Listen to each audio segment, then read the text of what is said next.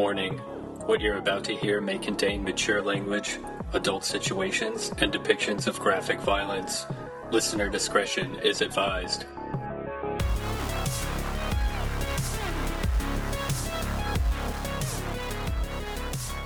I got it. You got it. I got it. Fucking do it, man. Howdy, howdy, howdy, movie lovers. Welcome back.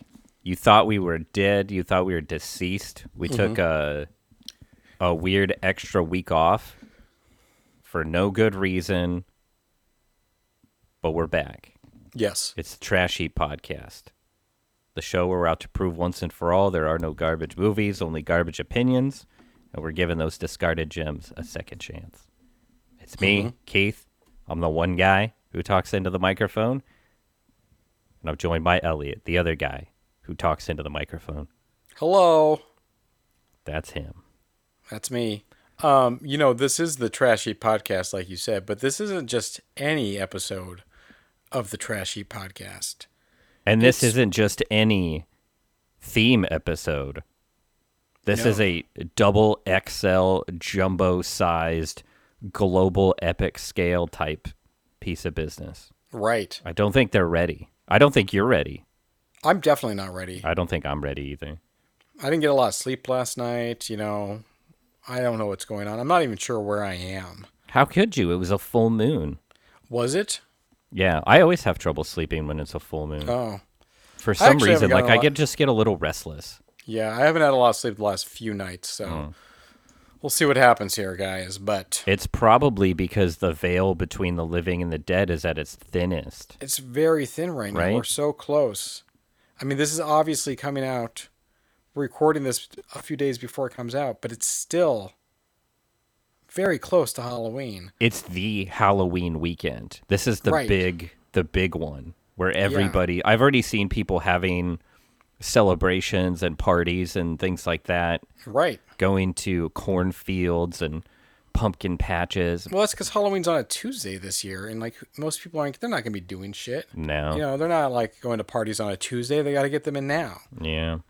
Um, but the episode today is our annual tradition, Trashoween. But it's not just Trashoween. It's Trashoween World Tour. That's right. What the hell does that mean? Uh, I think we're going to be talking about our favorite underrated foreign horror movies. Yeah, horror So- picks uh, from around the world that you can enjoy on your Hallow weekend. So generally, this is what like the fourth or fifth. I don't know how many Trashoween. Second, maybe this is the first one. I don't know. We've done these these Trashoweens, and we normally just talk about like it's not our normal episodes where we select one movie to talk about. We'll do like a list and be like, here are our favorite blah blah blahs, and we are doing foreign horror this year. That's right. We're going to be counting them down from the top. All your favorite horror picks from around the globe. You're really good at that voice. You do it all, you know, every now and then, and I don't really feel like I give you the credit you deserve for how good it is. What uh, I'll tell you, the origin is it came from like high school, like when I had some buddies who were in radio class, and I Uh-huh. wanted to be in radio class, but it was hard to get in radio class because everybody wanted to be in it, and uh, and then also like all the the voices on The Simpsons that are like that. Yeah. Who is it? Harry Shearer Yeah, Harry Shearer. He does, does, all that. voices. Mm-hmm. He does all the like uh, radio Arnie in the. Sky and Right. Uh, Kent Brockman. yeah, all those guys. Yeah, Fuck Hank Azaria, man. It's Harry Shearer is the that's what I'm talking about. Well, I just wanted to say, like, I don't feel like I gave you the credit you deserve. Very nice, great work. I think it's pretty Um, pretty funny. Before we get into our lists of personal favorite foreign horror, underrated horror, foreign horror films, do you have any exciting Halloween plans? No, I'm having No? trouble this Halloween. I got to tell you, man. Like, it- Yeah. it, was. I went on a trip. I like I took a vacation, and then I was also sick a bunch. And even though I carved some jack o' lanterns like the first week of Halloween, like it's just it's been a tough like slog trying to get get going. It was also unseasonably warm. Like the Right. weather was crazy and that really bugs me. Like trying to get into the Halloween spirit when I'm wearing shorts and it's like 75 degrees out is a colossal pain in the ass. But now the temperatures have plummeted and it's like Oh yeah. It's like in the mid 40s. So Yeah, it's pretty chilly. You know, though, I think it's interesting that you say like, "Oh, it's been hard for you to get into the Halloween spirit because you were going on a trip." You went on a trip to one of the most haunted places in the country. Yeah, and you know what? I'll tell you, mister, about the haunted, spooky world of New Orleans, Louisiana. They charge you $45 to walk in one of those fancy graveyards, Mm-hmm. and you have you're forced to go on the guided tour. I'm a mm. grown man. I shouldn't be required to pay money to pay my respects to the dead, and I also shouldn't be forced to have some geek like read off of a pre-written script about like I don't know the fucking which Marvel character is buried in the the burial plot. It's stupid. I tried So to go see like the dumb Nicolas Cage like pyramid grave or whatever. What? Yeah, he bought like a, a burial plot next to uh Oh, not as ad, not a not a grave that says Nicolas Cage on it, no, it's like a pyramid like mausoleum. where he will be buried. Yeah, and it's like right cool. next to uh the voodoo lady. What's her name? Miss uh, Miss Cleo? Is that what you're No, about? no, no, no, no. There's a voodoo lady. That, I don't uh, know. I can't remember her name. It doesn't matter. like a but- real lady. Yeah, Oh, is this like the Midnight of in the Garden of Good and Evil lady? Is it that lady? I don't think so. I think it's like Oh. a real someone who's really No, that that movie's that movie and book is based on a real event. all right. Well, There's even like real people from the scenario who play themselves in the movie. all right. I don't know. It's just a guess. I'm just trying to say. I, I don't know who you're talking about. I'm I don't know either. I don't know the name, but I, this is out of my wheelhouse anyway. The important right. thing is that going to other people's graves for recreational purposes is kind of a dick move. Also, I will say the people of New Orleans decorate for Halloween in the most fascinating ways Yeah. here's the big difference. They don't have a lot of the extraneous Halloween decor bullshit like we have, like spiders and cats Mm-hmm. and bats and this and that, or even really a ton of pumpkins. It's all about skeletons and like Right. phantoms. That makes sense. Yeah. And it's like everywhere and it's all very like like lively. It's got like lots of personality and like movement and things like that. right. It's like you'll cool. see some skeleton, like a skeleton jazz band walking down the street playing jazz. Right. Yeah. You saw that, like some some actual. Yeah, there was a skeleton playing a rib cage like a xylophone. Right. That's that's pretty cool. Yeah, it was cool. I really liked that. Well, I didn't do anything that exciting. I went to a corn maze. You know, Did you Uh, use the hedge trimmer to make a shortcut? I didn't know. I played by the book. Nice. Um, and then yeah, that's my that's been my Halloweeny event thus far. Have you observed this phenomenon? I've seen a lot of folks getting the wrong type of pumpkins to carve. Like Oh, the- because the now you can get all those other ones. Like you can get like the you go there and there's like it's not just the orange ones, but they have like the white pumpkins. and, yeah, like, or the, dark green, green, yellow ones. pumpkins. Yeah, And they not only are they the wrong type to carve, making the carvings more difficult, but the carvings are like very ugly, and the the pumpkins are also like way too thick, so you don't Mm-hmm. Right. get the like the jack o' lantern effect. right. Yeah. and it's really like it's kind of embarrassing like i don't know if You they're know- doing it to be funny or like what their deal is but they're just going about it the wrong way Here's something I gotta say. You know, like I go out and every year you go to you go to Halloween stuff. You go to a you go to walk into a spirit Halloween store. You do this. You see people's pumpkins and whatnot, and, and their decorations in their yard. And like, I'm all for creativity in general, but I think with Halloween you just gotta stick with the classics. yeah You know, like, I mean, like, y- there is no new Halloween decoration that is as cool as some vintage Halloween thing from the 40s. Right. You know what I mean? Like, like, it's just like, you know, like, oh, you gotta, you're gonna carve like your weird thing into your pumpkin. It's never gonna be as cool as the classic jack o' lantern. right You know, like some traditions we should hold on to as sacred, Yeah, you know? I agree. And not putting like the face of Demi Lovato into your pumpkin. you shouldn't be doing that. It should just be a regular ass pumpkin with two eyes and some jagged a jagged tooth or two Yeah, and a a triangle goofy smile. Yeah, sharp Yeah. teeth if it's scary, or square teeth if it's Give me some dangling bats, mischievous. you know, Yeah, like this. I don't need all this other shit. Like, get rid of your sexy costumes or your clever joke costumes. I don't want to see any sriracha bottles walking around. or a box of Captain Crunch. Yeah. Or It's- you know what I saw? I saw on Instagram someone dressed up as uh, Scott Stapp from Creed, specifically from the Super Bowl halftime performance, Mm-hmm. where he was wearing a Cowboys jersey and they had like the like Cirque du Soleil people flying around. Yeah. And uh, you know, all the comments were like, "Oh, this is so funny! Best Halloween costume ever! You sir, you win Halloween!" All this bullshit. It's like, Yeah. all right, fine, do do do what you want, but guess Obviously, what? yes. Guess Yeah. what? Uh, eventually that joke will stop being funny. Right. But a jack o' lantern or a skeleton or a Dracula Mm-hmm. will never go out of style. Exactly. You know, it's like it's honestly, it's frankly, it's disrespectful to the dead to dress up any other way. And if you are going to do something quote unquote funny or clever, it better be very funny or very clever. Yeah. You know, I can give some passes if you really like pulled one, you know, like, oh, Or a high level No of craft. Right, you know. I also understand I do understand the kind of like, ah shit, I'm going to a Halloween party. I don't have a costume. I'm just going to throw something together.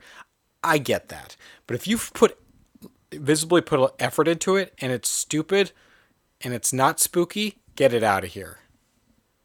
You know? That's right. I don't want I don't want to see it. Wee wee. Halloween cops are here. We're here to police right. your decisions and your actions. We're here to gatekeep the entire fucking holiday. Right. So I mean, yeah, of course nerds. people can do whatever they want. I'm just saying like Yeah, we're I not just, gonna do shit.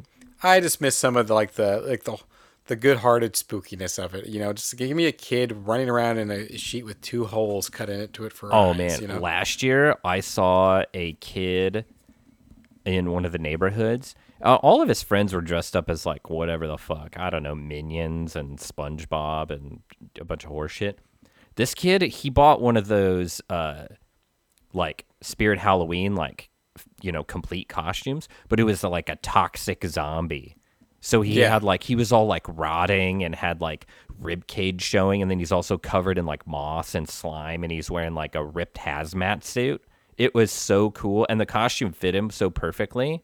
Like, I just sat there with like my jaw on the floor. I was like, "That looks so cool," and he mm-hmm. stood out from everyone else Of course. because he had a scary. Co- he was like I don't know, maybe eight or ten or something like that. It was very cool. It's a very good feeling, and I feel like if I like went wandering around and saw some things like that, I would get into the spirit. But right. yeah, it's been tough, man. I don't know. I was thinking about buying a. I saw a Spirit Halloween has like some cool NASA spacesuits. Mm-hmm. Uh, and I feel like kind of pairing that with like I already have like a collection of masks, you know, and I was thinking Right. like either like a skeleton mask, Like an, an astronaut who died in space. and Yeah. This is his corpse just floating through space. yeah, I got like irradiated or like yeah, all the Yeah. oxygen sucked out of my my helmet or something. Or I could do a uh like kind of a riff on Lifeforce, and I've got this cool like vampire bat mask, Mm-hmm. and it looks kind of like Nosferatu or like uh, Last Voyage of the Demeter type. Yeah. You know, like some bat qualities and stuff. It's pretty sick. So I'm thinking about maybe doing that. But I don't know. We'll see. I might just do nothing. Or who knows? There's Who still time. knows? There is still time. There's always time. Yeah, that's what's great about Halloween is like it's okay to be last minute. And I think more so than other holidays. You can just like Right. fly by the seat of your pants and be spontaneous. Absolutely. I mean, even if you just paint your face white, you know, and put like some dark circles around your eyes. Yeah, That's fine. sure you is. know, I mean, you can go to the fine. a drugstore too, like, and buy like any mask for like five bucks. They have all the like, Yeah. and oftentimes the cheap and janky looking ones fit the best, and then Mm-hmm. also like have like a weird like, I don't even know what kind of quality you would. It, it has like that that feeling of like the cobbled together like you know the, the what you would see in those vintage Halloween photos. That is literally the where the ghost face mask from Scream came from. It was not designed from that movie. It was a bargain bin mask Yeah. that undersold. I remember seeing it, and then when it was in the movie, I was like, "Oh shit!" Right, it was it undersold, so they had all these ones that you could just buy for super cheap. And that's what they so they ended up using it in the movie. Yeah, And that was it, you know. and it actually makes sense as far as like the Uh, yeah. concept and everything. Like it works pretty well. On Right, because these kids would have just gone to the, you know, pharmacy and bought a mask. you Yeah, know? and the idea that it could be anyone, anyone could go get this, and you're going to see Right. these people like all over the streets. Like that's cool. Right, yeah. Even though I don't like Scream, it's still cool. Like Well, in yeah, I- I, theory. I think we've talked about this a million times on the show. Like the movie is, the original movie is not great, but boy, is it a great concept type of yeah, the idea is tremendous. Like, Yeah. without question. And I didn't see the most recent one, but I saw the one before that, like Scream Five, I guess, or whatever. I think it was also just called Scream again, Yeah. but it was pretty good. You know, Yeah, I saw the one where uh, all the all the original people came back, and then I saw the one in New York, and the one in New York actually had a couple of funny like they are so far into this idea that they riffed on the the riffing of the original idea. They had so Right. many sort of like twists to it that I was like, "All right, you got me." yeah, I think that's what works for me about it too. Where it's just like it's just like you've just transcended into even dumber territory. So I- Yeah. I'm, I'm I'm okay with it. Yeah. Well, all right then. Should should we start talking about these uh, foreign horror films? Or Yeah, let's take a take a trip around the world. All right. So you know what I'm going to tell you? I did. I went a little. Uh, I decided to. Per- I was interested to see if we have any crossover, which I guess we. My guess is we probably won't. I highly doubt it. But I went. I decided to go even one step further and make my category even a little bit more narrow. That's good because I, I want to, before you get into it here, I want to just make this point here. All of you out there listening, I'm sure you haven't seen nearly as many horror movies as the two of us have. However, don't just watch the, uh, you know, there's something to be said for tradition. But after so many years of tradition, eventually you're just sort of like on autopilot. And you can't Right. watch, you know, fucking Halloween 5 uh, 50 times in a row. I don't care how much Right. nostalgia you have for it. Like there there's a time when you need some new blood and you need to experience something new and even with an interesting perspective. Like the the world at large is so full of like interesting influences and folklore and you know these interpretations of the afterlife and you know what it means to be you know the relationship between the living and the dead so there's a lot of stuff outside of you know Hollywood movies to explore and you should do it if you get a chance so we're going to try and help you out we're going to give you uh, some places to go and some sites to see Hell yeah. So yeah, I decided to make mine narrow mine down. I instead of just doing solely just a foreign horror of any type, I decided to do specifically the subgenre su- subgenre of folk horror. And I also tried to make selections from different countries and different time periods. So there's gonna be a guy wearing like a the hat with a belt buckle on it. Like the, like a pilgrim? Yeah.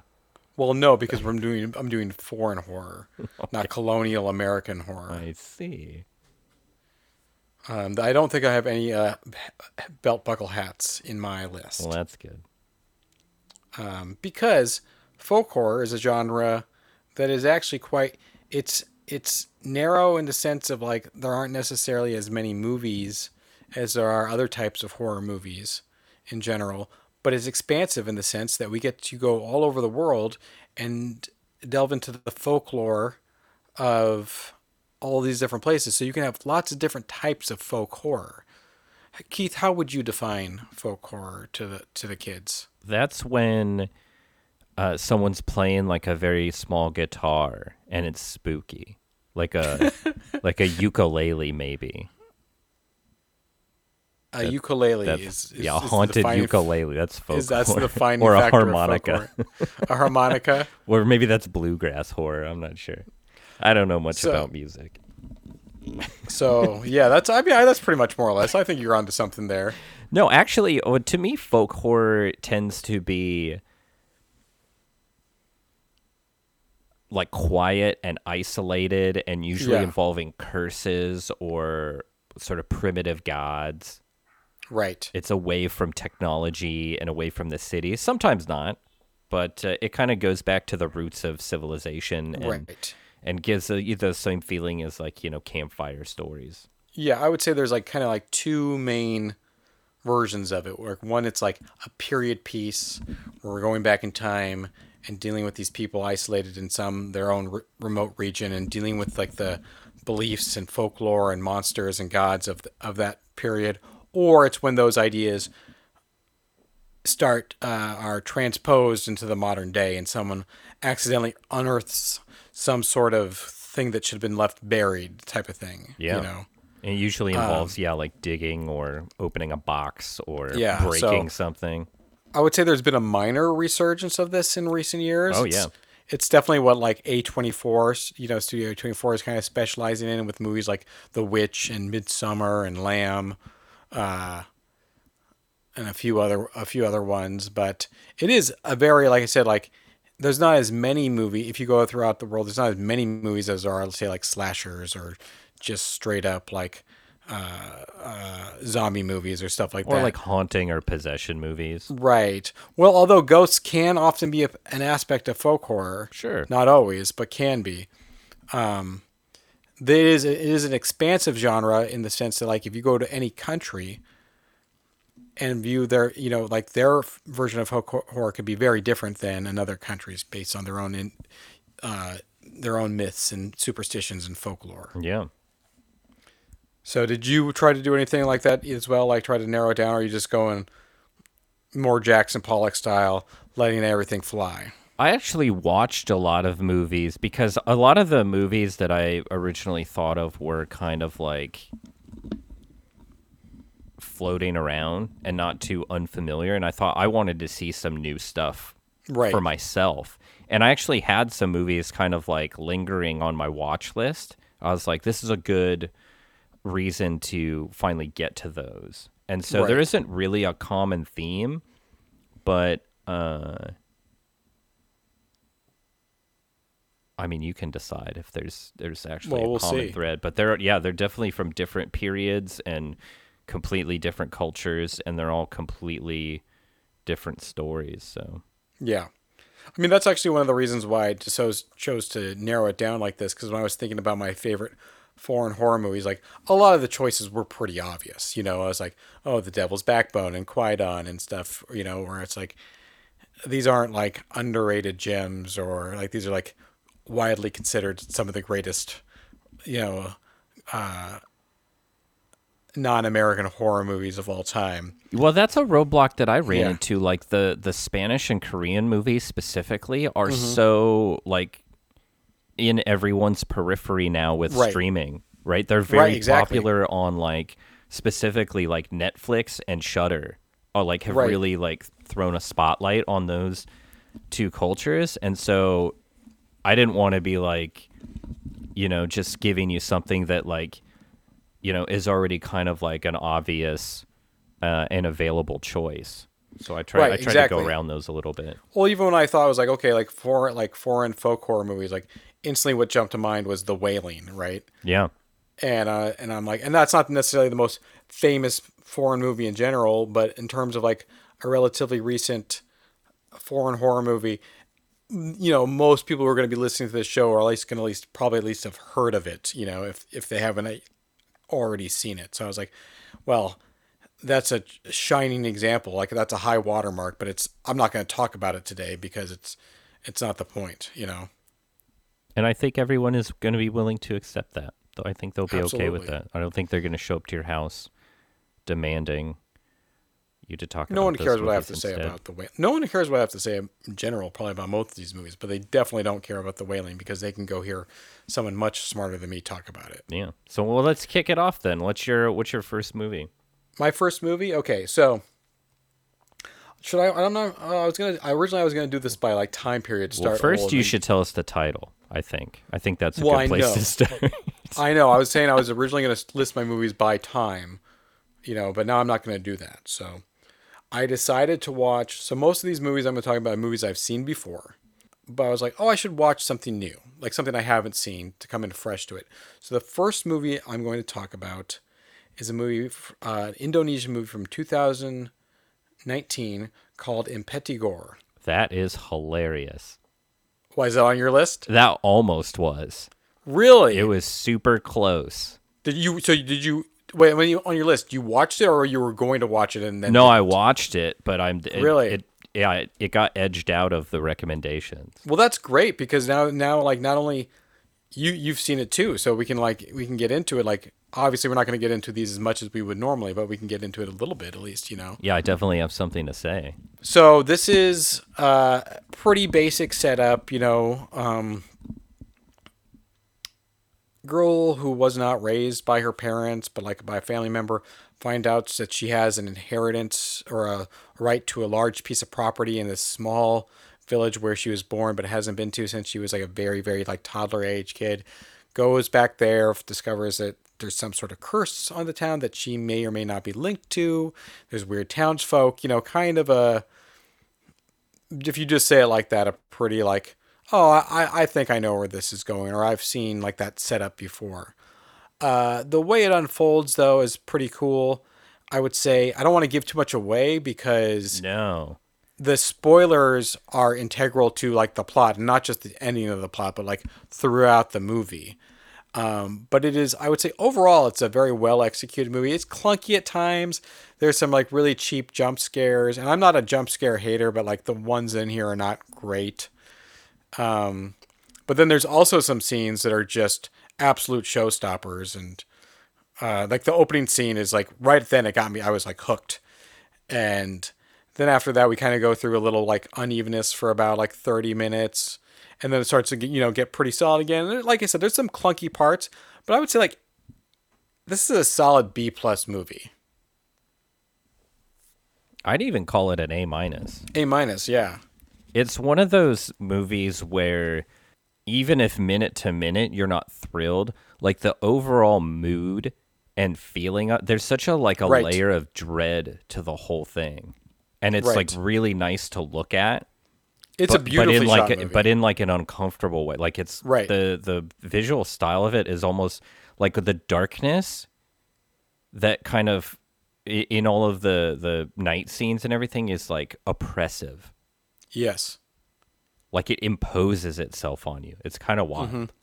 I was very Mm-hmm. Yeah. impressed with the look of it. yeah i really liked the movie and like i said i would i'm i was like thinking about like oh which one should i watch like trying to find something i was trying to find a newer movie because most of the movies i'm going to be talking about are kind of like slightly older They're silent films. they're silent films.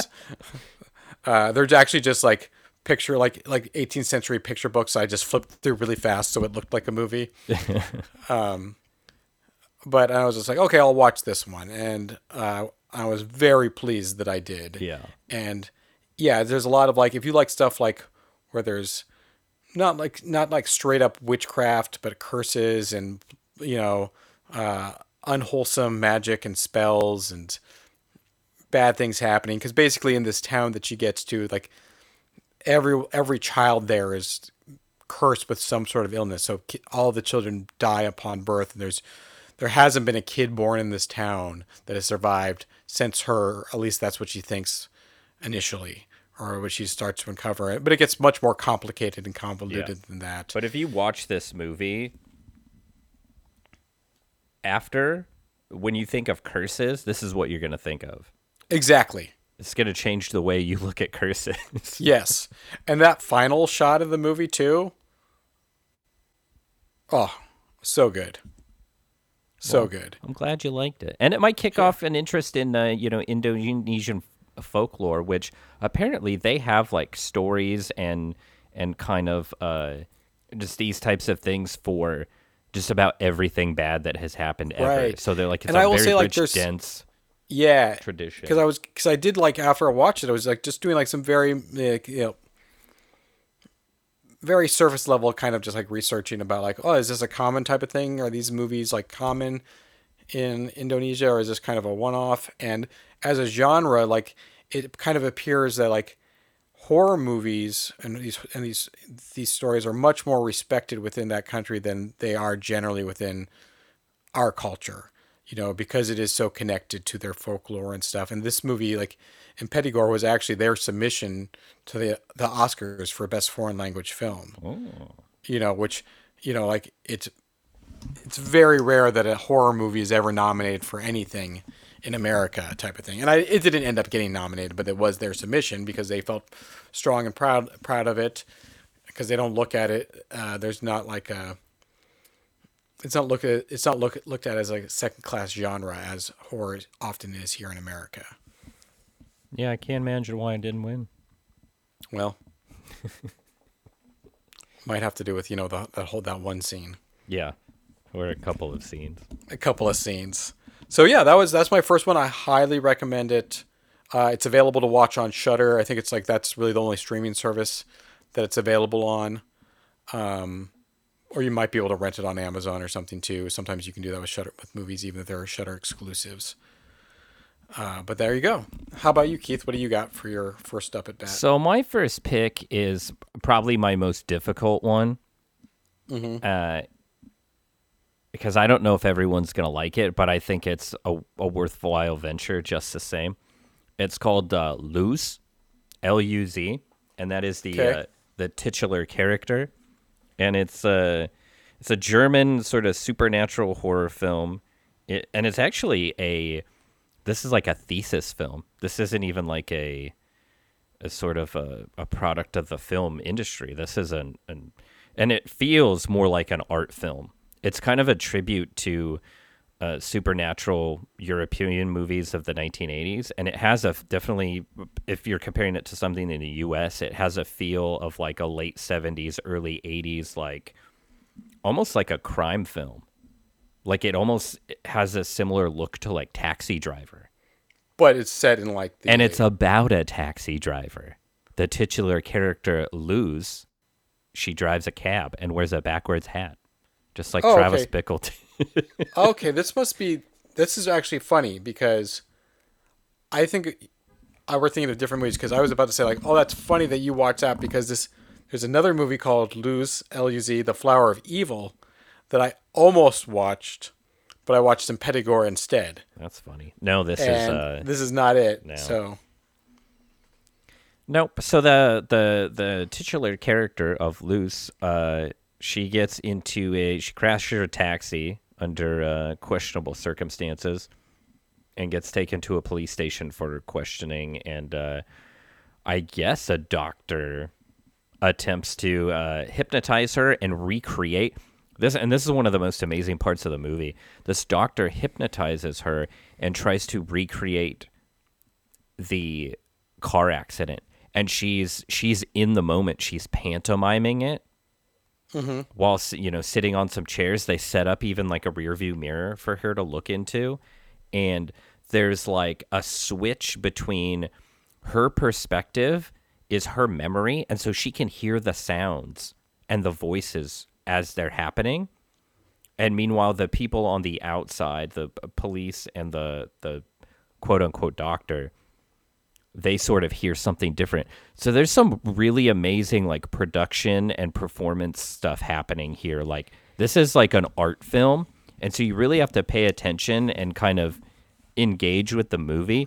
But if you sit with it and watch it, it's really very w- rewarding. And would you say that is this so? Is this more of a psychological thriller than say like something with a supernatural bent to it, or That's going to be up for you to decide. okay? So it's Based a, there's on some the- the plot. ambiguity to it. the story definitely gets pretty windy and then it's it's also kind of a tough It's it's a lot to chew on. They speak three different languages in the movie. Uh, there's German, French, and I think either Spanish or Portuguese. Okay. So it's uh when did this one come out? 2018. Oh, okay, so relatively recent. Okay. Yeah, it looks great though. It's shot on film, and it has like a real richness to uh, the look of it. Uh, again, the the performances are great, and uh, it's not like overt horror. Like it's not a haunted house movie, or Right. like it's not like a Hollywood like roller coaster type movie. It's 100% an art film, and you may not always understand what's happening, but it is genuinely engaging to witness. And whether I think whether you like it or not, by the end, you'll probably be glad that you watched it regardless. Well, I can assure you that I will at least watch the trailer for this movie. Oh, the trailer's great. You've you've got me that far intrigued. It's actually funny though, because I now I kind of wonder what the Luz translates to the L U Z because, like I said, there was another movie called. That's Luz just the, Flower- character's name. Oh, okay, it's a name. Okay, because I almost watched another one that was, but that one was like another foreign film that was, but I was like set like it appeared to be in like the 19th century or early 20th century, and like there was farms, land, and like mountains and goats and weird things happening at night. So a different type of vibe for sure. This is set almost entirely in the police station. Okay, interesting. Aside from some brief glimpses of a cab ride and uh, two people talking in a bar, Oh, all right. but it well, makes great use of those both of those locations. so like kind of a very claustrophobic feeling. yeah, maybe. All right. Well, sounds intriguing to me. it is intriguing. That's why I recommend it because you Okay. never know uh, how people are going to react to something like this. So that's definitely my first pick. A little bit of a non-traditional Halloween movie, but I don't know. You, this might change your life. All right, I'll look into it. So when we were talking about, you mentioned when we were talking about Impetigore, underlying sense of dread, right? Yeah. And the, which is very common in these folk horror movies. It just, it often feels like it, they're often very these very like slow burn movies that have like this concept of like something emerging from the earth that should have been left buried and it's like this it just like has like this like yeah shroud of doom over it um and that is by and large a very uh common characteristic of the genre. So i thought about i was trying to think about some movies that had slightly different tone and i came up with two that i'm going to talk about conjointly. Uh, two hong kong movies from the early 80s that are folk horror, but also kind of like horror comedies, and that is Sammo Hung's Spooky Encounters and his his not sequel, but kind of like spiritual follow up to it, The Dead and the Deadly. Spooky Encounters came out in like 1980, and then Dead and Deadly came out a couple years after that. Both of them deal with a lot of Chinese folklore. They're both period pieces, ghosts, Chinese hopping vampires, wizards, practitioners of mm, like good and, and bad magic and sorcerers and stuff like that. Does anybody get kicked? Oh, there is kicking. I see. There is so much kicking, you won't believe it. So yeah, it's kind of a good mashup of everything. If you like kung fu movies, you're gonna like this. If you like horror movies, you're gonna like this. If you like folklore, you're gonna like this.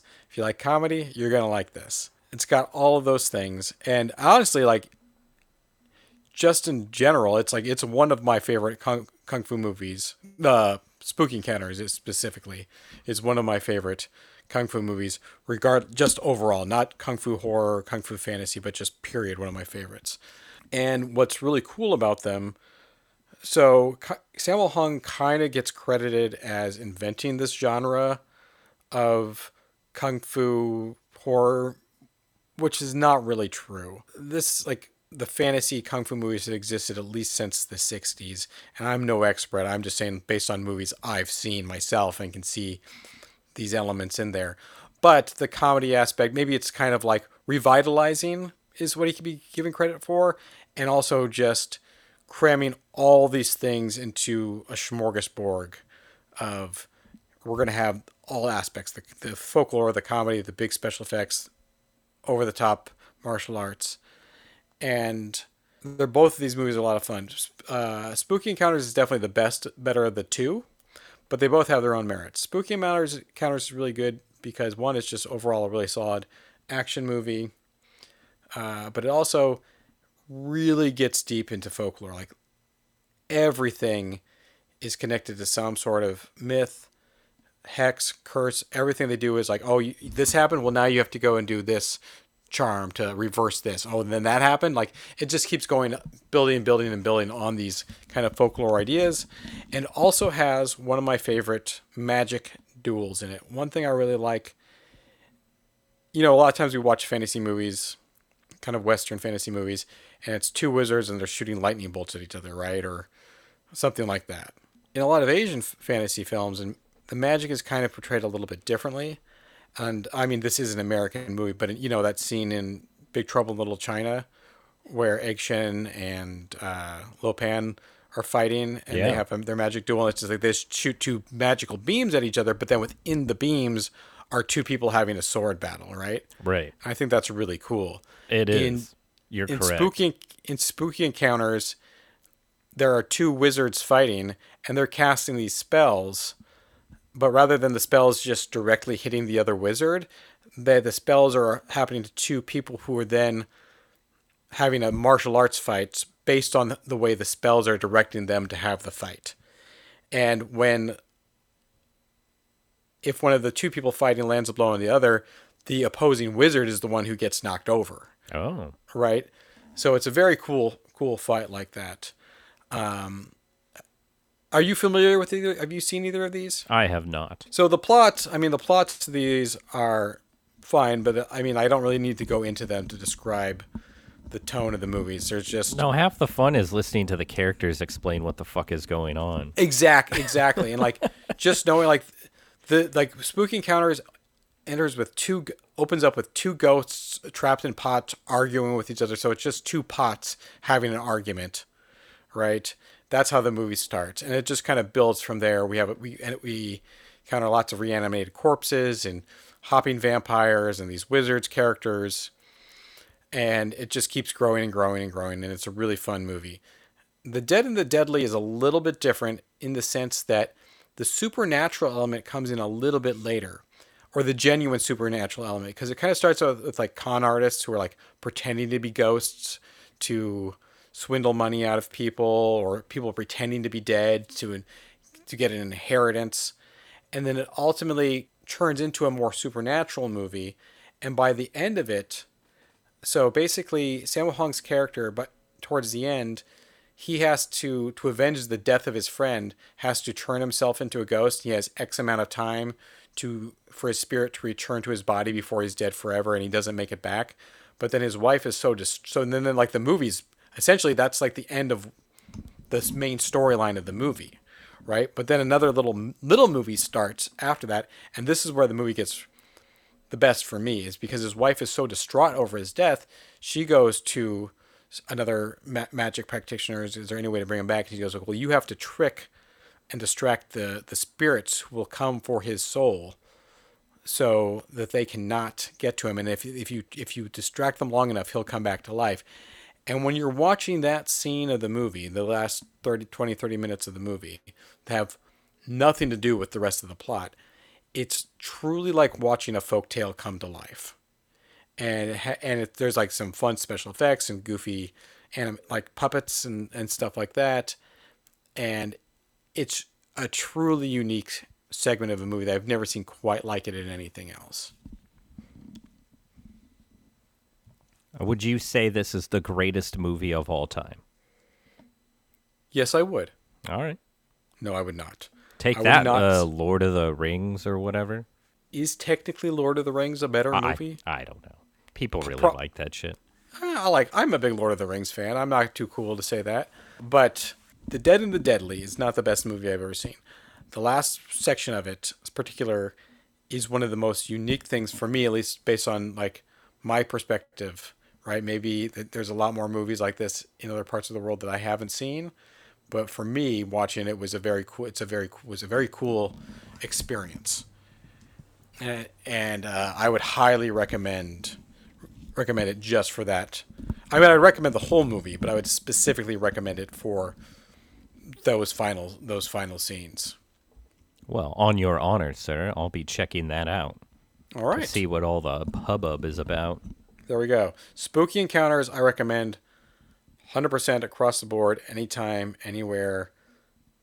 Watch that. Dead and the Deadly, not quite as good, but has some tremendous, unique moments to it. What is your next film? Well, since you picked a Japanese film, I'm going That to. was oh well, that was a Hong Kong film. Well, then, um, uh, as a counter to your Chinese pick, I'm going to go with my Japanese pick, which is a 1988 film called Evil Dead Trap. Evil yeah. Dead Trap. That's an evocative title for you. What do you think about that? I remember seeing this this title floating around quite a bit in horror circles and on lists and people mentioning it and all this stuff and in articles and I never got around to watching it cuz I just assumed it would either be like a uh, just kind of like some goofy torture movie or like Right. uh like a one of those really crappy rip-offs of like an American movie. Right. You know, like the there's that one movie like Muscle Bodybuilder in Hell or something like that, you know? And I was like, eh, that's and, you know, based on that title, uh, it's gonna be stupid. Well, I'm here to tell you, Elliot and uh, Trash Heap Nation, I was wrong.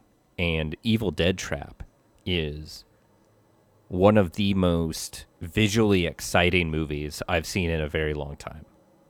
And it, if I had seen this when I was younger, I know that I would not be.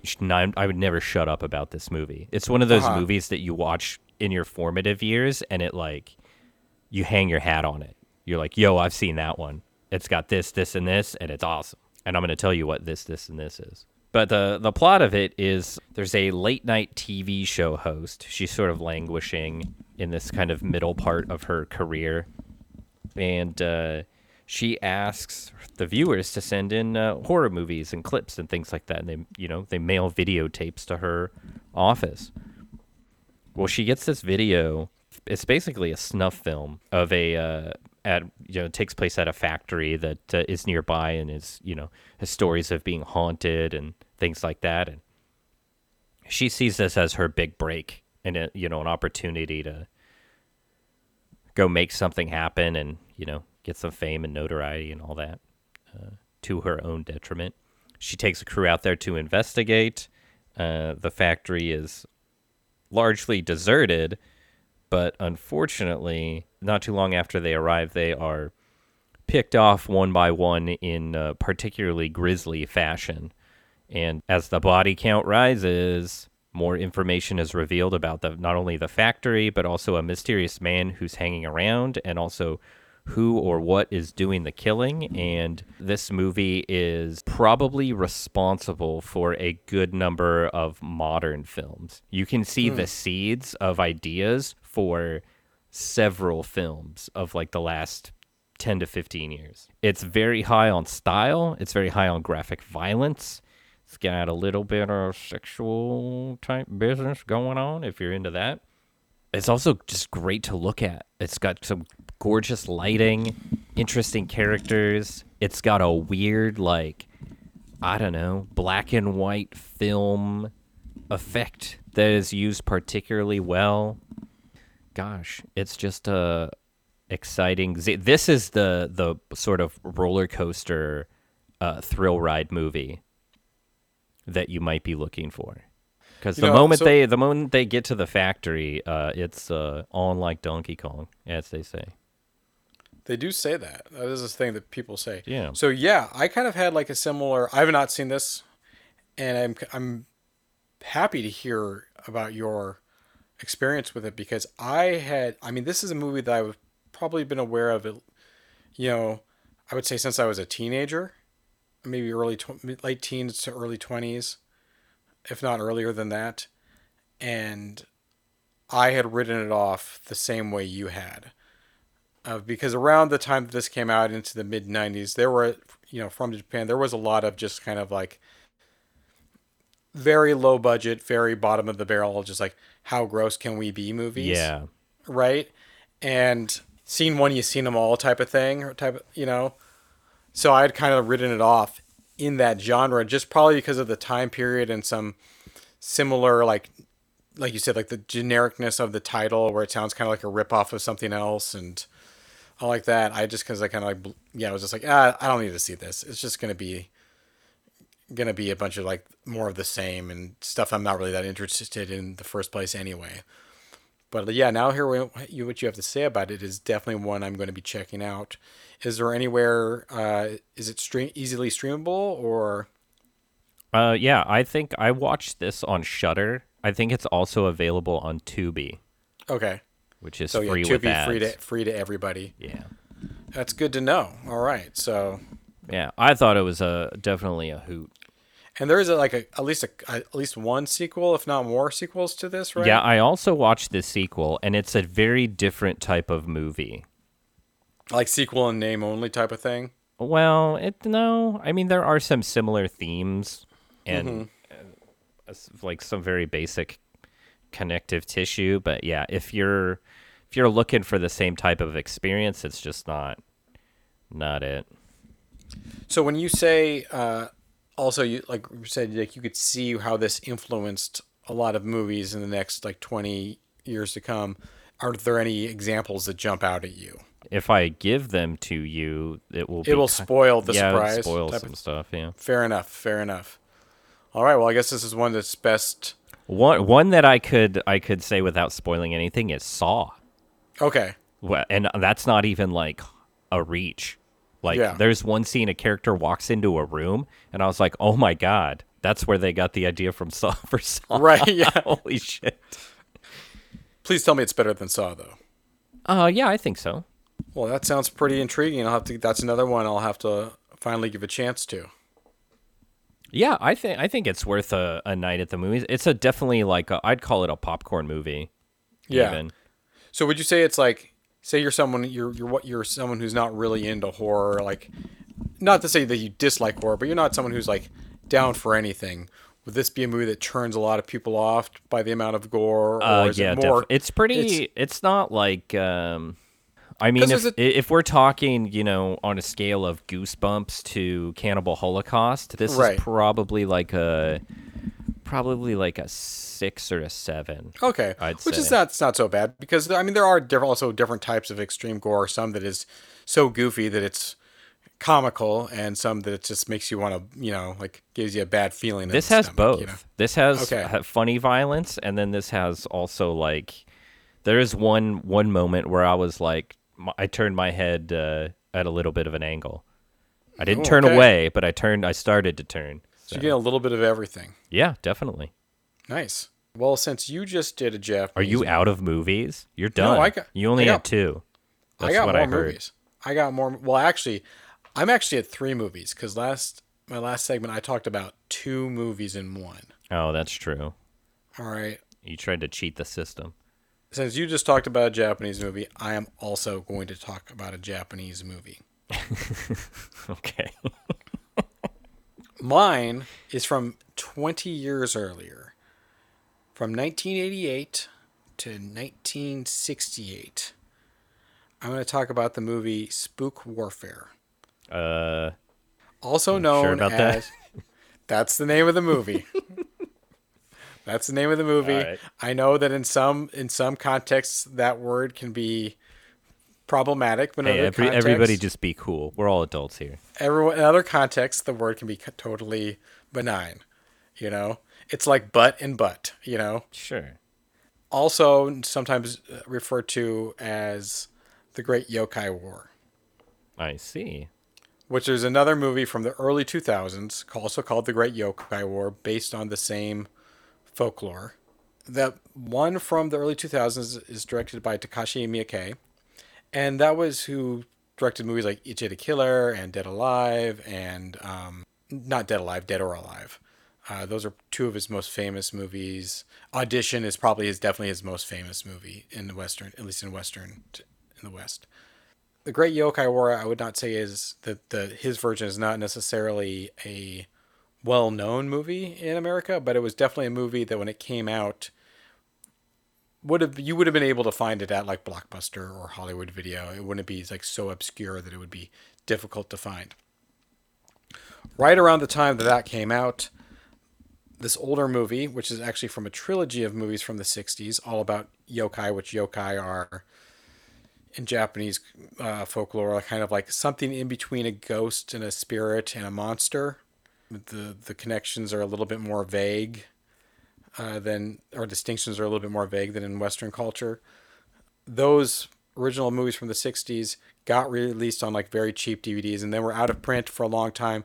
It was very difficult to find these movies except for like really grainy copies on YouTube. But it recently have been uh, remastered and re-released and can be found streaming and on Blu-ray fairly easy right now.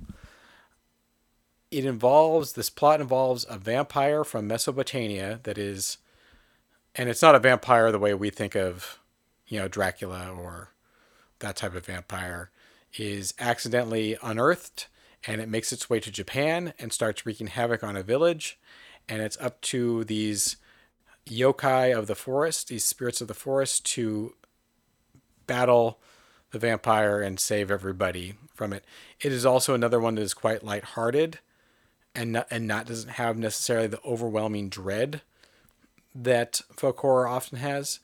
And I'm recommending this one specifically for the creature designs and the uniqueness of Japanese folklore and just the I mean anyone who's even slightly familiar with, with Japanese folklore and yokai and stuff has just an idea of us like, wow, they really have literally any type of monster. They have the umbrella monster and the monster that's made up of old papers, you know, that are on, you know, you know, just like old dusty papers and the lady with the long neck and giant one-eyed guys and all types of stuff.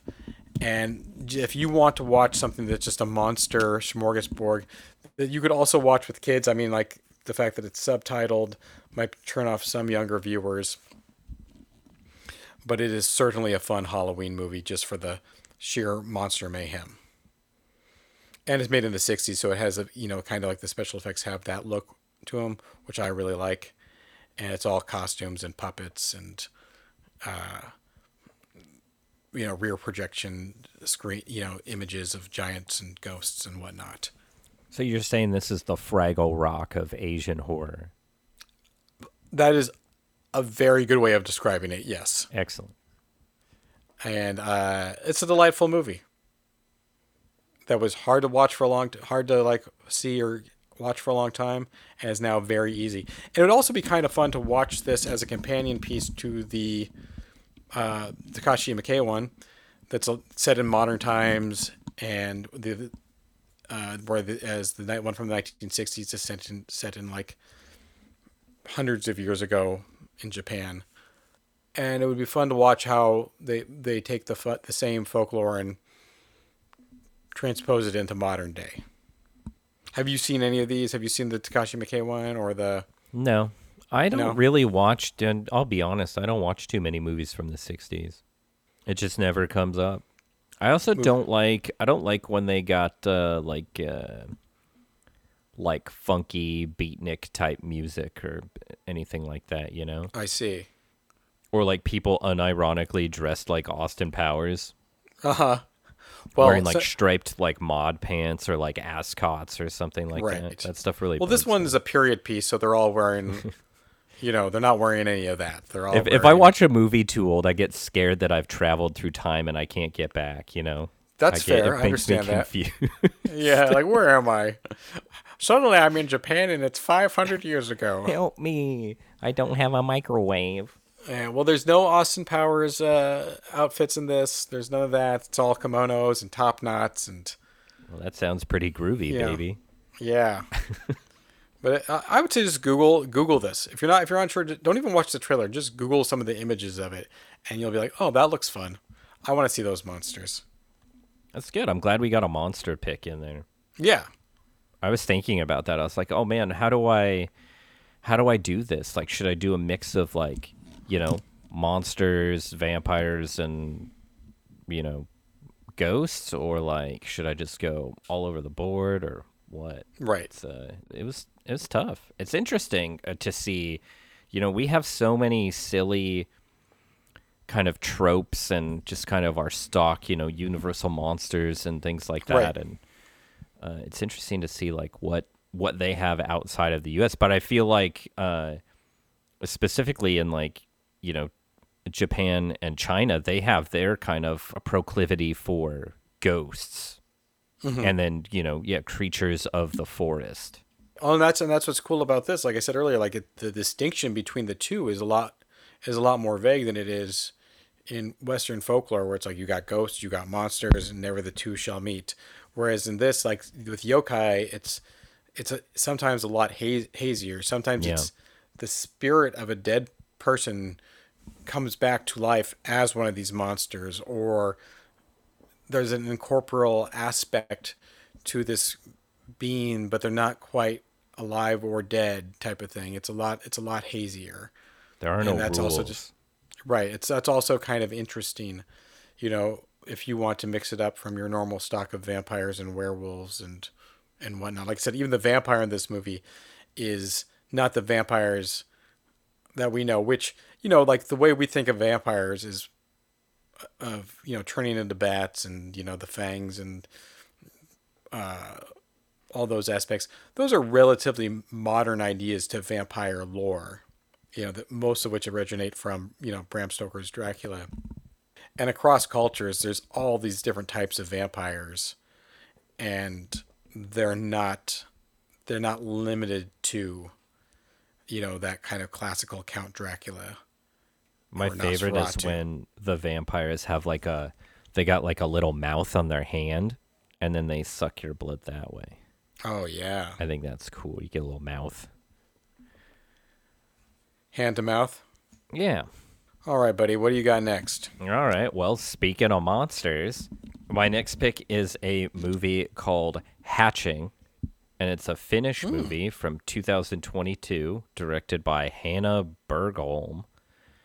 I'm already intrigued. it's about a little girl who is a gymnast and she wants to please her mother who is a like a former figure skater turned influencer a very like well-to-do like is always putting on a face of having the perfect family uh, type business. So there's a real like this is fun for the whole family. It's a real family dynamic happening. It's about it's a very modern movie, you know, about uh, people trying to function in the modern age. But the main little girl happens upon a crow and uh, intends to like an injured crow and intends to uh, set it free right into nature as one does the mother in her infinite cruelty in order to teach uh, some kind of a Zane lesson to her daughter snaps its neck and then gives it back to her. What the little girl discovers is that there is a egg in the crow's nest.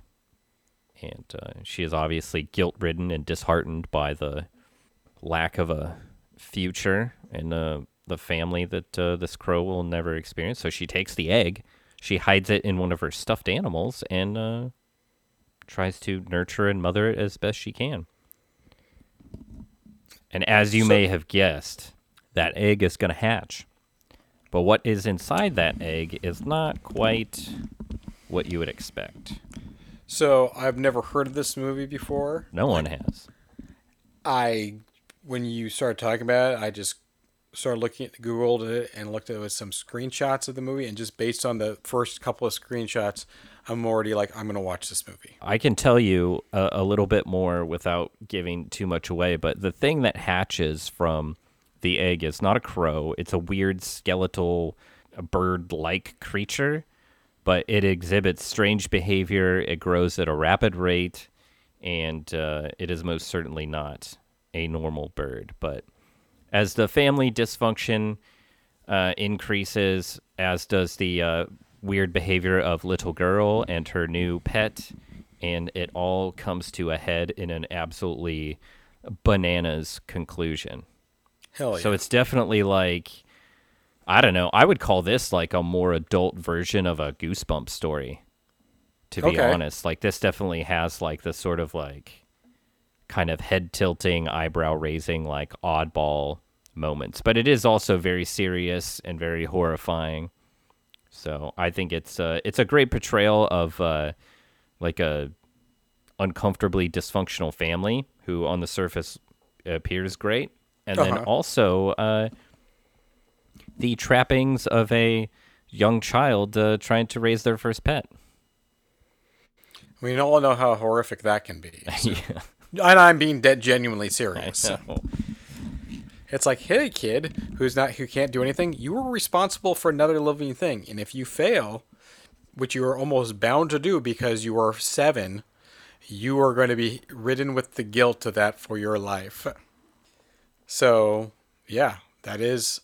I'm. I really want to see this movie. Yeah, it looks like it's available on Hulu to stream if you got Hulu, and then uh, you can rent it for a, a couple bucks in a bunch of other places. So Excellent. I definitely So- recommend it. Finnish words are pretty cool sounding too, so Yeah. it's pretty fun. I don't recommend the uh, watching it with a dub. Yeah. Yeah, so Watch have fun anyway. with uh, hatching, uh, crack open the egg, and see what comes out. Wow. no All one says well, that in the movie. I've now well now that I know that they don't, I'm not watching it anymore. so for my next movie, I'm sorry, Keith, but I'm sticking in the set in the '60s. Oh my god. I'm sticking Far out, man. going one year further back to 1967, and going a, traveling a little bit west based on our maps over to Russia. Russia? Do they even Yes. make movies? They do, and they're weird. So this is a Soviet era folk horror movie from Russia. I have mentioned this on the show before, just in like, I think sometime when we were talking about like, have you seen anything good lately? I was like, oh yeah, I watched this movie, blah blah blah, but like didn't really talk about it. Then I might be mispronouncing the the, t- the title, but I'm going to call it V, like V I Y, or V A. Um, Are you sure it's not Vyzhnyevzha? It could be that. it could be that. This to me was one of the. I saw this, yeah, maybe like f- six months ago, and for the first time, and this is one of my favorite movies I've watched in a while in terms of just experience. Not necessarily the best movie I've seen ever or even this year, but a unique experience for me. One, I've not seen a ton of Russian movies, so that's always just kind of what you know when you watch movies from another country that you're not familiar with. They have their own way of doing things usually, and it's always kind of a unique experience until you kind of warm up to warm up to it. So that's fun. Two, like I was talking about in uh, the Dead and the Deadly about like watching you know that la- in the last thing is like really watching like oh I feel like I'm there watching this folk tale that's been handed down for centuries. I'm there right? And it, it really captures that feeling of I am there in this myth in this story in this you know folk beliefs. It also has some interesting ideas in it that I was just kind of like oh you know I never really thought about that you know um, so basically, the general premise is, is there's a bunch of monks from this mon- young monks from this monastery who are kind of like traveling, get to go somewhere else. They get to go on like vacation from the monastery for a while, and upon leaving the, the monastery, one of them ends up you know they're looking for places to stay along their way like being like townsfolk you know you know uh, people living in the country. Can i crash your your spot sleep in your barn on my on my journey? And one of them ends up going to this old woman's house doing something to greatly offend her. She turns out to be a witch. Um, throughout something she ends up dying. And then he ends up a, sometime after that being requested as a monk to go do monthly service at a funeral where he has to stay the night in a church, three nights in a church alone with the corpse of this young woman, but the young woman is in fact the witch. Uh, so one, it was just like I'm not familiar with this, these folklores and these folk tales and stuff, so this is all new and interesting to me. Really in, invokes the spirit of it. But the other ideas that were kind of cool about it are one like so all these young monks they're all just kind of orphans who they're like okay you're orphans you live at the monastery. Guess what guys? You're going to be monks. And they don't give a shit about being monks. It's just a job right? You know they just fall into the way i you know most people fall into any other jobs right? And that's something you normally don't see. Like people who are priests they're either whether they be good priests or bad priests they are invested in the priesthood in some way or another. And then there's like just like ah, this is just the thing I do, right? And that's still a thing today. And I think for a lot of these kind of archetypical like roles within society, we don't really look at a lot of them like that. Like I am just a priest because that's just what I had to do because that's the situation I found myself in. And then on, t- and then another layer of it, the visual look of this movie is really cool, and it has some very. It's a low budget movie, and it has some inventive ways of working around its low budgets and making its special effects fun and unique and stylistic. So overall, I would really recommend giving this watch. And it's also only like 70 minutes long, so it's a very minimum investment for a pretty rewarding experience. It's streaming lots of places. Uh, some in a dub that I that I that's the the one I originally started watching was in a dub and it's a very bad dub, and then some in the original language. Definitely put in the effort to find the original language one if you stumble upon the dub first. But other than that, yeah, I would highly recommend this. This looks pretty cool. Like it definitely has like a heavy fantasy vibe to it. Uh, I hate to like shit on the monks, but man, that she looks like a witch. Yeah, There was no question she was the witch the whole time, and I don't know how they Right. missed that. But uh, I don't know if you you knew this, but uh, it looks like they kept this turned this into a series. And there was a movie as recent as 2015 that was in 3D. I did not know about it. I knew there was like an animated one that came out. Uh, I- that came out like in the '80s. I knew about that one, but I did not know about uh, the one from 2015. Yeah, it looks pretty nuts. Uh, looks like almost like a Hellboy type type business, but uh, that rules. That's cool. That Well, I means think it's the uh, V. I think it also V refers so in the uh, in the in it the witch conjures this or calls upon this uh, entity, and that is V. It's just like it's like a golem type creature. Yeah, that comes out of the mud and like sucks the life force or blood out of people. It has these like weird eye like eye uh, brows that like hang over its face to the ground, type of thing. Uh, and so that is the V character. So maybe this is something from folklore that is would be like to us. It's like seeing like oh this must be a series, but maybe V is just like werewolf or something. You know, Yeah. type of type of thing. This looks pretty cool. This looks like the type of thing even if you don't want to bother listening to what's going on, I think it it would be just a sort of a delicious treat to look at. Oh, absolutely. Like, yeah, if you're like, just want to put it on, turn the sound off, and play some music while you're doing other stuff, perfect for that too.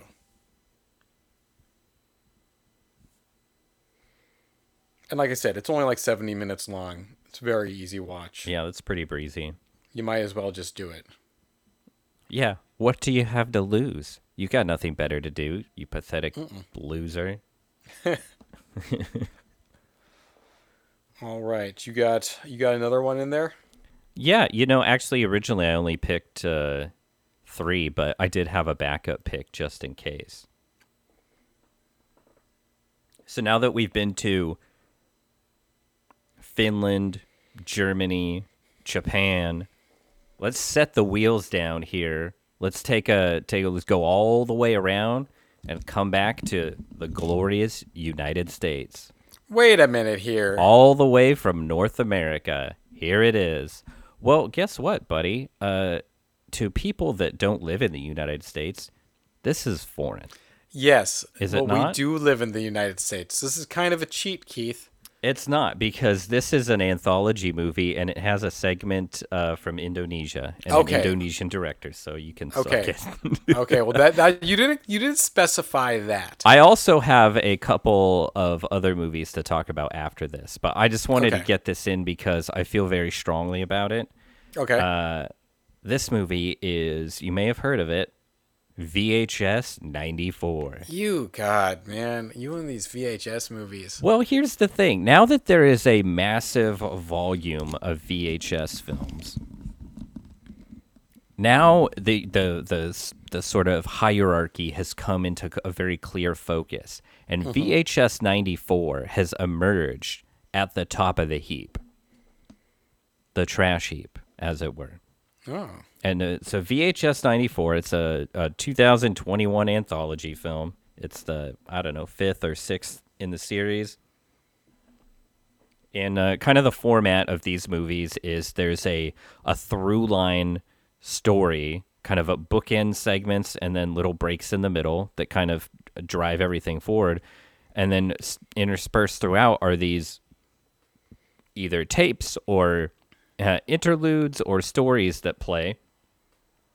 And, uh, you know, sometimes they have a common theme, sometimes not. And they're uh, written and directed by some very creative young filmmakers. They don't always always land, uh, but uh, they are usually interesting and uh, worth a watch. VHS 94, however, stands head and shoulders above the rest. Uh, the through line story is about a SWAT team raiding a warehouse where some uh, nefarious, sinister acts are uh, occurring. And the stories are as follows. Uh, one story is a fantastic, one of my favorites. It's a story of a news reporter going into a local sewer to find out why people are disappearing from a small town. And what she finds is absolutely terrifying. Okay. Great stuff. Uh, I can't tell you what is in the, the sewer, obviously, because that's the whole goddamn point. But it has an ending. One of my favorite endings to that segment in anything I've ever watched. A real a real treat. Uh, another story is just a good old fashioned kind of haunted house story. It's about a girl who's working overnight in a not a mortuary. What a, what what's the place where you uh, view a, morgue? dead body? Oh, uh good. Uh, yeah. Oh, Uh, just like a funeral home, I guess. funeral home, yeah. Yeah, so she's staying overnight working in a funeral home, and uh, uh, some spooky things start to happen uh, as related to the deceased. Uh, and it's a very much like a haunted house type movie. Uh, perfect for those uh, those classic Halloween vibes. There's a one story that involves technology and robots and cybernetics, and has lots of action and crazy gore. That's the Indonesian uh, segment. Uh-huh. That one for me was not terribly strong, but it is like really nice to look at, and uh, you could tell they put a lot of effort into the production and everything. So you can't win them all. Sure. And who knows if you're into the the action and the gore, uh, it might be right up your alley. And then the final tale is about a rambunctious group of young men who are all very interested in, in the idea of white supremacy, and they all gather together on a compound to uh, uh, gas each other up with their ridiculous notions and uh, you know practice shooting guns and what have you. And uh, well, they accidentally capture someone who they think can uh, and aid them in their machinations, but uh, they get a little bit more than what they bargained for, Yeah. to say the least. All right. Well, you know what, Keith? I might give this one a shot. I might not. I think I think you'd be fine with this one, to be Okay. honest. I mean, here's the thing. In the VHS movies I've watched, there's always at least one segment where I was like, that was good. Yeah, most the of them side. are like one out of three is is Right. good. This one, it's three out of four. Okay. Or Okay. three out of four. Yeah. Ain't so bad. Ain't I so think bad. so. Ain't so bad. All right. So, and you know, they're good like Halloween movies, I guess. Yeah, some more than others. It's Yeah. uh, I don't know. I think it's just an in- interesting one, an interesting display of uh, technical work, and then also just a, an exciting like like a good like conduit for like new filmmakers to just pump out shorts and see what happens. And I think that's fun, whether they're good or bad, whether they work out or not. Especially in the newest one, specifically VHS 85, they Uh-huh. it's a very ambitious.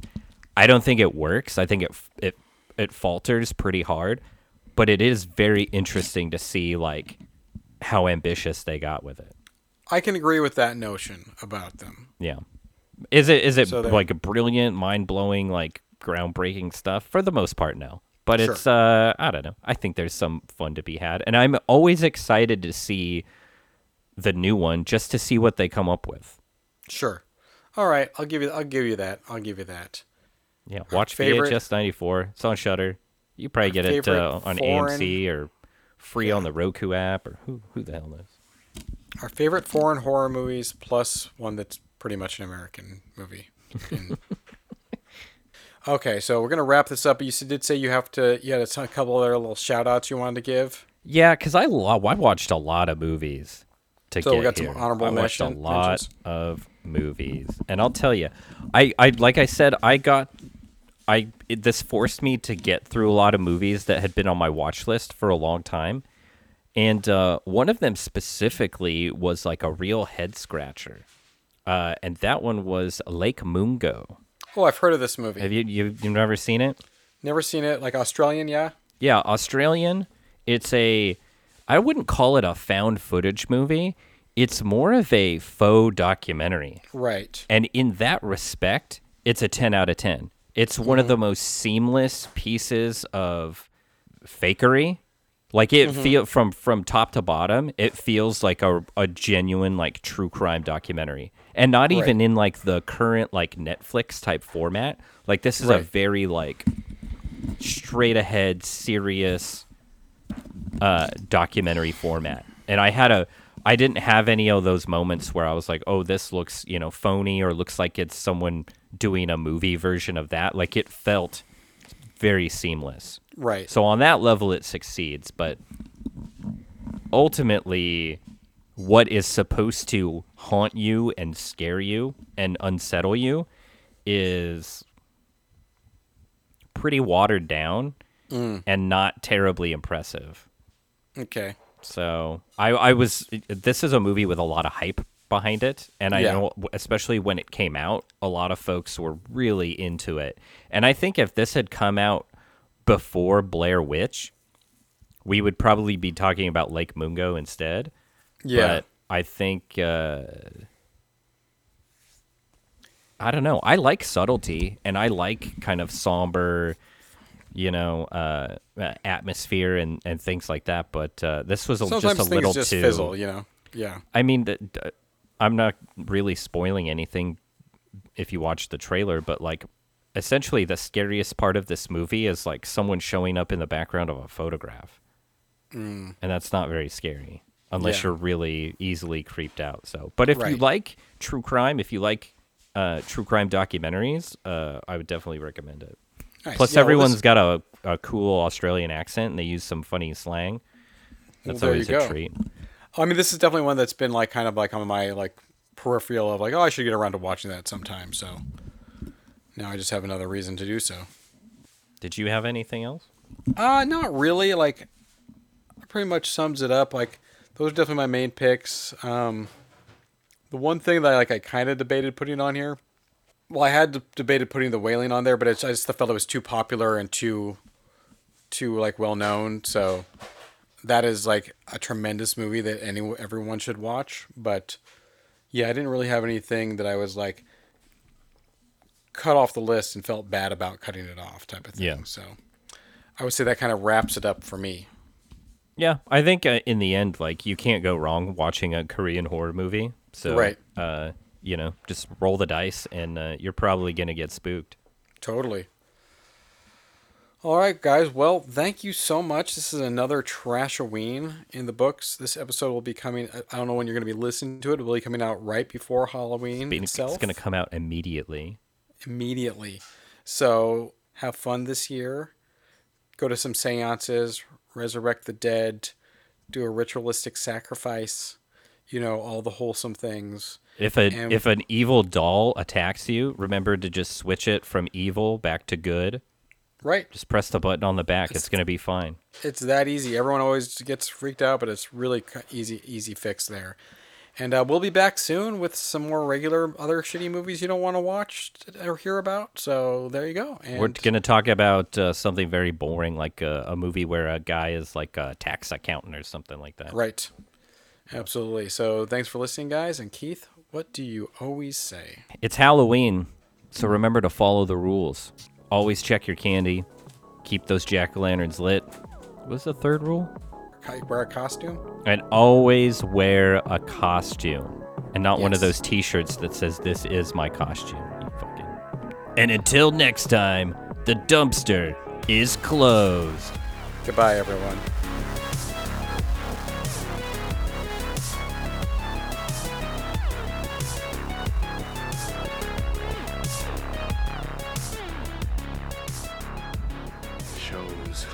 Over. Everybody go back to doing what you were doing.